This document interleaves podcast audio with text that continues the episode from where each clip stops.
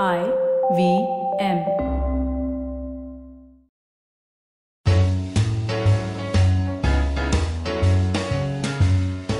Hi, I'm Satyajit. Hi, I'm Racheta. Welcome to Paperback by the Open Library Project. We have as our guest today Rehana Munir. Rehana is the author of Paper Moon, which we discuss in the first half of the podcast. In the second half, we discuss various works by Susan Sontag, Adam Phillips, and Siddhartha Mukherjee. Happy listening.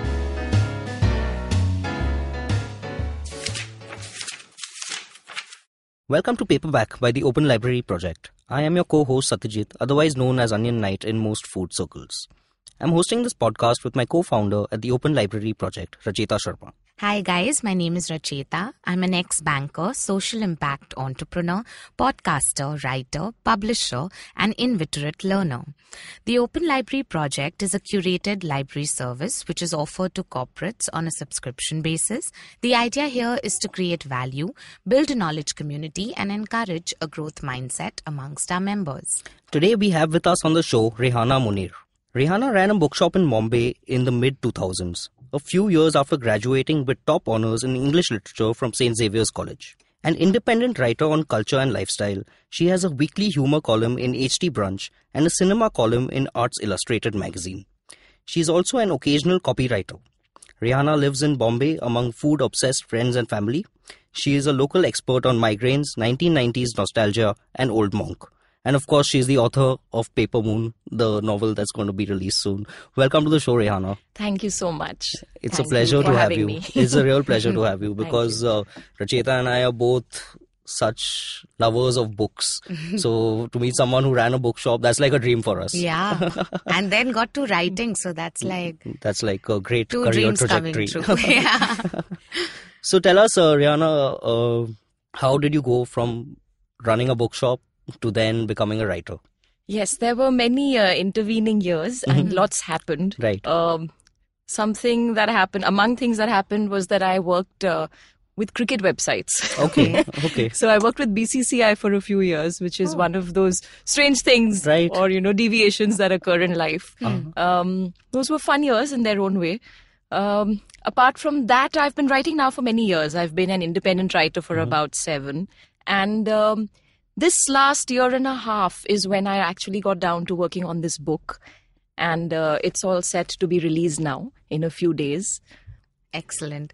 And um, so, you know, when you started the bookstore, and the book also, you know, the book Paper Moon also talks about a bookstore. Um, what is it actually to, you know, experience this whole, um, you know, when you're a book lover and you're in the middle of millions of books, it's always tough to decide which books you want to, you know, curate for your bookshop. So, what was the idea behind, you know, or some authors that you looked up to while you were setting up your bookstore?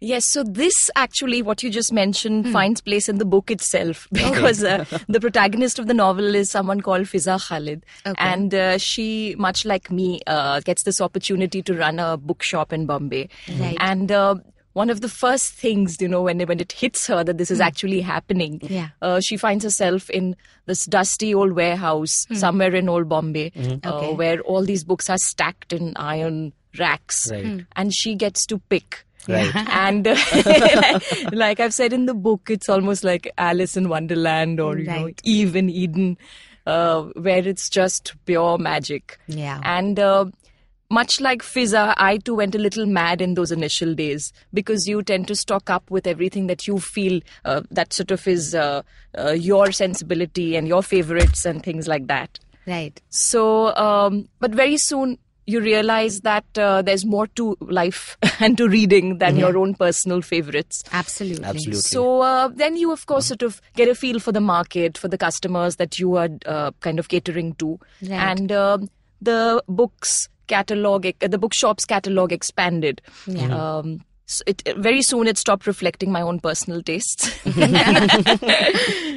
and the market stays so Yeah. like uh, yes, there's some kind of a compromise. right, yes, right, yes. right. So then, um, how did you find that differentiation from you know writing articles for HT to actually you know writing a book and because it is a longer process and it takes more time and effort. So you know, how did you get yourself motivated to do that, or some tips you followed to you know actually achieve Yeah, it? you know this uh, question, and I've discussed this with friends. I'm almost embarrassed by how easy the transition was. Right. Uh, so as somebody who writes uh, sh- a shorter form, um, uh, you know, the the shorter form, I've. Uh, I'm quite disciplined about it because if you get 700 or 1000 words or 1200 words for a column, Right. you tend to edit your thoughts Right. and uh, you are not as expansive as you perhaps would uh, sometimes like to be.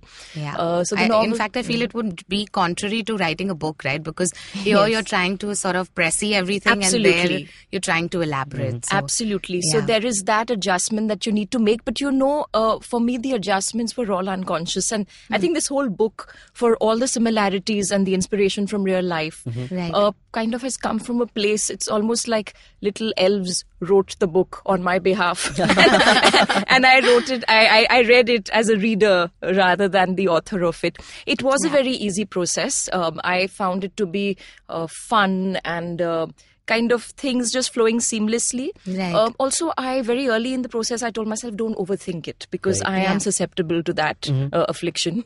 so I said, don't do this, just write. Um, encouraged by a friend who's written a book himself, uh, he said, you know, and these are wise words, I think, for anyone who's listening and who wants to perhaps write fiction Yeah. of the longer form. First, finish your, complete your first draft yes right.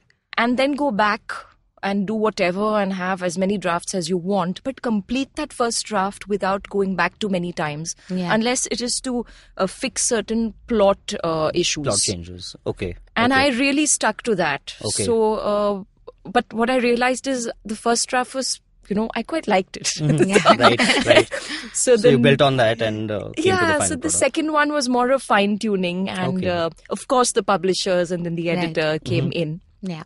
So that was how it happened. That's great advice. Yeah. In uh, in the in our podcast, we often discuss the book uh, Bird by Bird, which is about writing and how to write. And uh, what it says in that book is writing. Writing is mostly about rewriting than about writing. Yeah. If you get that first draft out, you're like Yes. probably 70 80 percent of the way there. yes, Depending absolutely. on how good the first draft is. So Yeah. great advice for any writer. So tell us a little bit about uh, who would you think would the audience for Paper Moon be? Like uh, who should pick up this novel and what will they find in it? Uh, you know, as a devious writer out to sell her book, I want Mm-hmm. to say everyone. Definitely should. but I, I can pick uh, smaller groups too.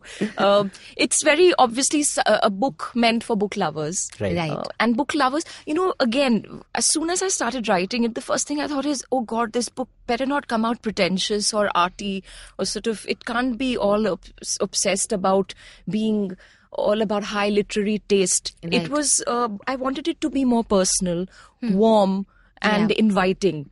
And, uh, the readership, uh, therefore, I feel can extend to anybody who has an interest in books, has an interest in the city, has an interest, of course, like all of us do, most of us do, in human relationships. Right. Um, family and friends, and of course, the romance question. So, I, I would say that it is uh, uh, the readership should uh, extend to all these groups and uh, it, it I hopefully doesn't scare anyone away by a bookshop on the cover. I find the cover to be very pretty, but it's more of a warm, inviting, happy, colorful It was very uh, bright kind of and scene. uh, uh, the, cover is really bright and in, inviting, like you said. Like Yes. uh, it's really pleasant. Or falls nicely on the eye. So uh, when Thank you.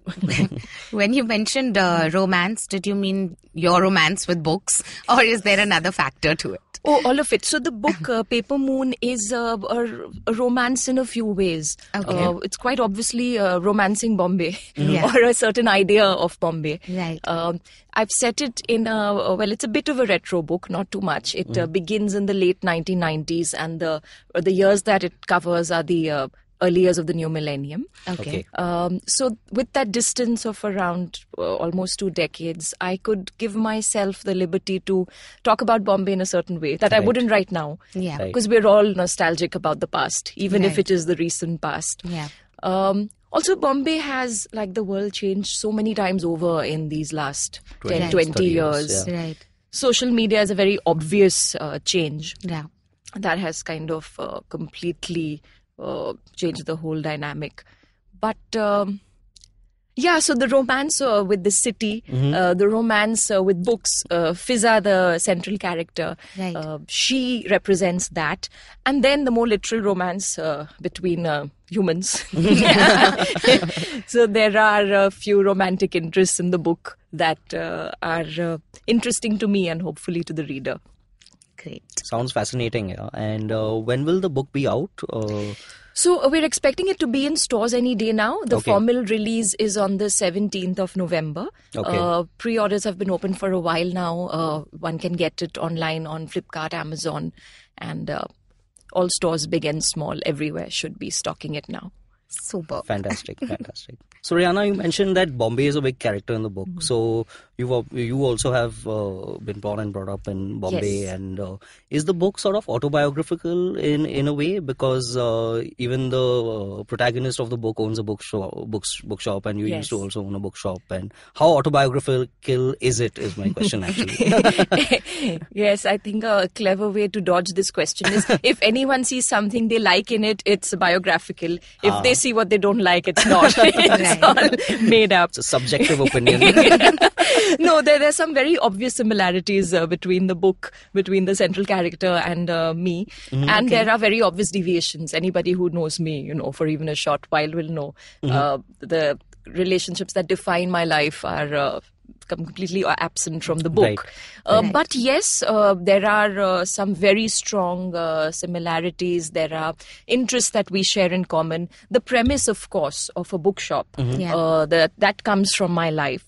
Uh, having said that, uh, it was so much fun to develop these characters or to even discover. I, I felt I was discovering these characters myself that Yeah. were a hybrid of so many different people and feelings and thoughts that one has had and read over the years. Yeah. Uh, so I sort of got over the whole fixation on reality versus fiction very early on. And how did that feel like as a uh, non? You used to write non-fiction, right? Yeah, so writing shorter pieces uh, which are uh, actually from Based on fact, life. huh, Yeah. Right. Uh, this was again just so liberating. It almost felt like, you know, a child with toys. Yeah. that now I can do this. I can do this the way I want to. Yeah, and, and like you mentioned earlier, you know, it's like Mm. fulfilling the dreams that you would have wanted to fulfill. So, yes, uh, a lot of it. If if you read the book, hopefully you'll see that it is a happy. Uh, it leans towards light and laughter and hope and all of that. Uh, this is not necessarily exactly my worldview, It's- okay. but uh, Okay. this is the form that the novel took. Okay. Uh, and I didn't want to stop that, or I didn't want to sort of uh, dict- kind of steer it this way or that. In fact, I thought it was steering me this way and that. And uh, this is how it came out, and I've stuck to it.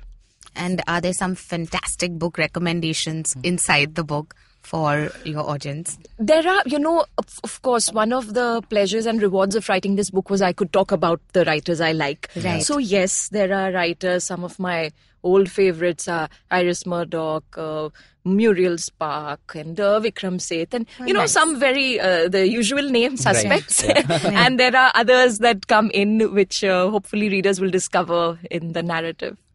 Brilliant. That's that's like a double boon because you're like reading a book and then you get to know of Which other many books others also to yeah, you can read. Great. On that note, we're going to take a short break and we'll be right back after this.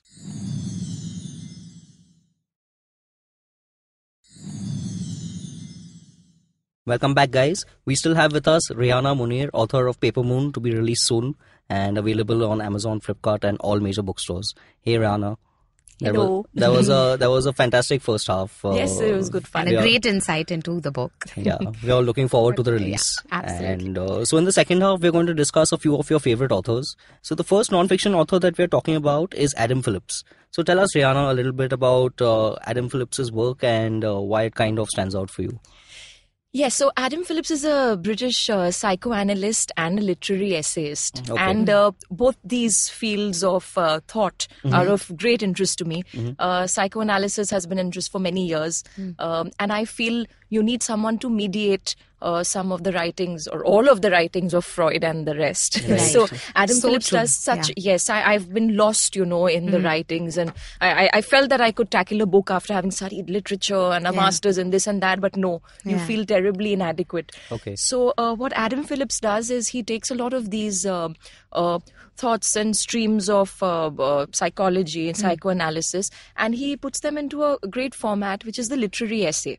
Okay. Uh, so example and the essays would not be very from obscure sources so these shakespeare shakespearean plays which everyone knows about even if they haven't read them you know Right. what hamlet's problem was Yeah. or what Yeah. othello suffered with Yeah. you know Right. from so uh, he uses these allusions and uh, in a very again not in an intimidating way in a way to elucidate the point Yeah. and uh, so so many collections one of the one of uh, which i remember is uh, something called missing out Okay. Yeah. in which he talks about this whole phenomenon we call it fomo Right. but uh, in a more literary way he talks about these lives that we feel we could have lived Yeah. instead of Potential the of our lives. absolutely Right. Yeah. and uh, what does that mean how does that intersect how do those lives intersect with the that we actually do live. Yeah. so you know they're very simple but uh, very insightful uh, very beautifully written. And to me uh, what i find interesting and very uh, enriching about reading this particular writer is that if anyone has ever had an experience of psychotherapy seen a therapist of any uh, sort, which I had for a short while many years ago, you feel actually you are in a session of a sort. Okay, okay. which I find to be fascinating. When you end an essay, it's almost as if you have been sitting comfortably in a couch, you know, with a cup of coffee. Yeah. And uh, i- it's, of course, different from the analytical experience in that here he's talking and not you. but uh, Right. it's I, I would highly recommend it to anyone who's uh, interested in uh, that kind of thought and that kind of exploration. this is really cool because uh, you know a lot of the times we miss out on a lot of important information just because in the way it's presented to Yes, us yes. uh, i feel like what maybe mr So phillips mediators, yeah. yeah what mr phillips is doing with uh, psychoanalysis of maybe freud and all Yes. is so necessary for our world because like we aren't going to read those papers Yes. that freud wrote or probably won't understand what he meant to, in Absolutely. a lot of the that's context more likely. Yeah. and without being simplistic, you know. Right. What Yeah. we tend to do is make everything psychology 101 and Right. pop this and pop that. But this is sort of uh, actually deep and meaningful without being intimidating or pretentious. And uh, that to me, those are very great qualities for any writing in general. Yeah.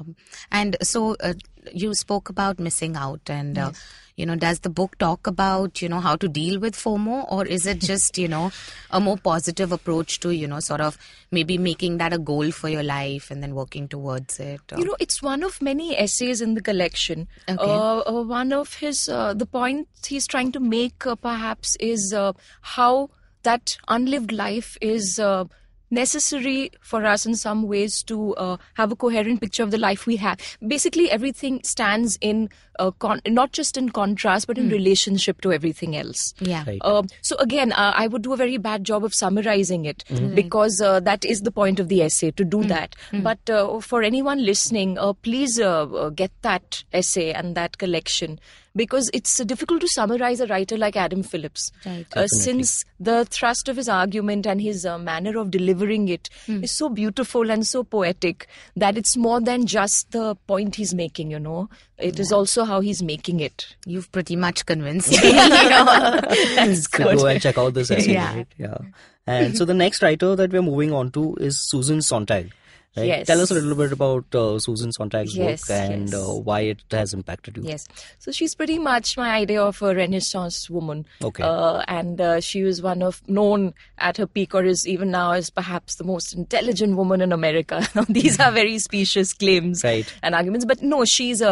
uh, Of course, she's not around anymore, but she was a writer, philosopher, an activist, many, many, many things. Right. Uh, what I really um, uh, admire her for, and, and the book or the collection that I find to be uh, closest to my heart is uh, something that she wrote. It's called Illness as Metaphor. If I'm not mistaken, it came out in 1978. Okay. okay And in that, she talks about how we use metaphors for illnesses like cancer and tuberculosis, uh, TB before cancer. And she herself uh, was suffering from breast cancer, I think, after which she wrote this book, or on the basis of which she wrote it. And she talks about all the the culture of uh, victim blaming, or the, the the sufferer is made to feel that you have a cancer personality, and cancer rises out of certain suppressions. And uh, if you were a person who kind of gave vent to these feelings, you would Wouldn't. maybe not. Yes, and yeah. she points that out and calls it out as being very very dangerous because that person should perhaps be seeking treatment Right, yeah. and not indulging in self blame Yeah. Yeah. and you know it is so common I've, I've only ever lived in india so i don't want to say oh it happens in india only perhaps it happens everywhere where uh, in families and social circles you know you think too much or you do this too much and Yeah. no and which which perhaps which could uh, is a seg into the next writer that we can talk about Right. who writes this book called the emperor of all uh, maladies, Maladies. Yeah. Siddhartha, Siddhartha Mukherjee. Yeah. yeah. So there's a kind of a you know Link connection yeah. there. That book again, and I think he cites Susan Sontag's book in a few places. Okay. Uh, where the whole culture again of victim blaming or the su- the, the sufferer being responsible. Yeah. He completely calls it out and.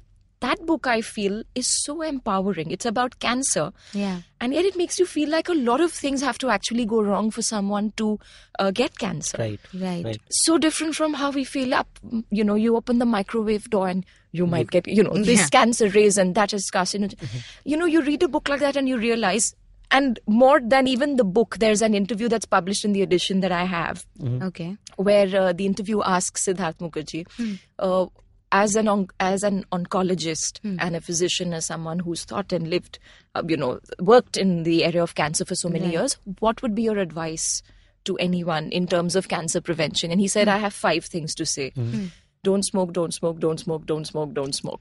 Like conclusively, that is the only thing that we have so far Right. and yet there is this whole mythology around it and uh, self blame and shaming and you know so many products that come up. So i find these books to be inspiring and and as literature they work they are all non-fiction but they're written with such imaginative clarity and uh, it's just wonderful to read Some of the best non-fiction books are in narrative or storytelling form. You know, that's what I found. Yes, absolutely. Siddharth Mukherjee's next book, The Gene, also. Mm-hmm. Oh my, uh, he's talking about the gene, and it's uh, it's I really it's a page turner. I was just going to come to that, you know, like, you know, a lot of breast cancer cases are genetic because, you know, you are more likely to get it because of your ancestors. So, yeah. Yeah. Gene would be an interesting, uh, Yeah, there are I great- think, sequel to Yes. this. So, yeah. Look forward to that one as well.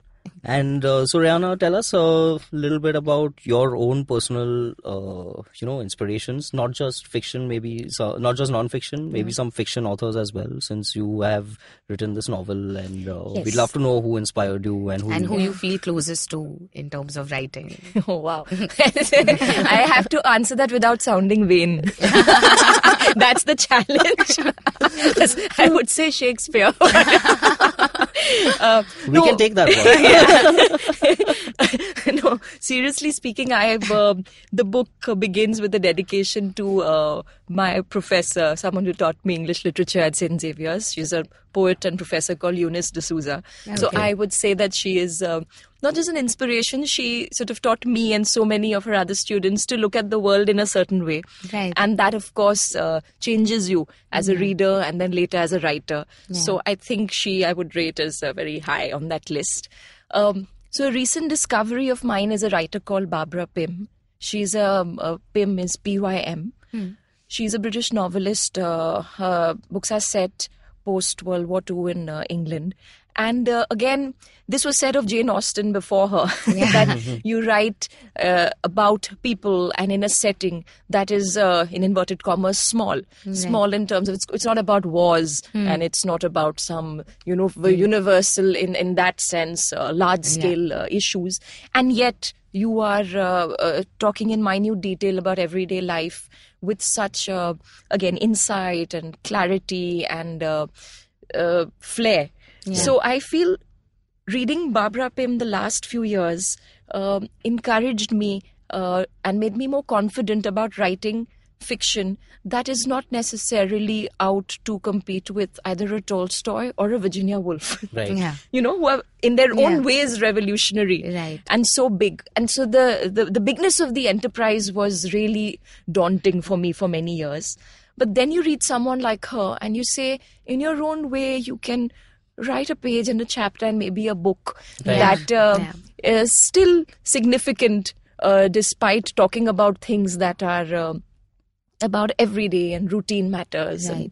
And, In uh, fact, that's very, very important to, you know, choose uh, a genre that you feel you can add value to, as opposed to being like, you know, I should be writing about something intelligent. My book should sound smart. And, Yes, absolutely. Yes, yes, that's a Yeah. trap that one can easily fall into, and uh, Right. thankfully, uh, uh, that didn't uh, come into play while I was writing. Uh, it, it was, it was first and foremost about writing something that I would enjoy reading. Yeah, Yeah. Uh, exactly. Which is a cliche, but it's so true. You Yeah. know, you write what you like, Exactly. and there will be someone out there who's interested in it. Absolutely. Definitely. Yeah. And so, Rehana, where can uh, people find you online? Are you on social media? Are you? Uh, Yes, I am the uh, reluctant uh, social mediaist. I have been on Facebook for many years, but it's more of a closed group kind of thing. Okay. I am now uh, on uh, Instagram and I'm finding my way there.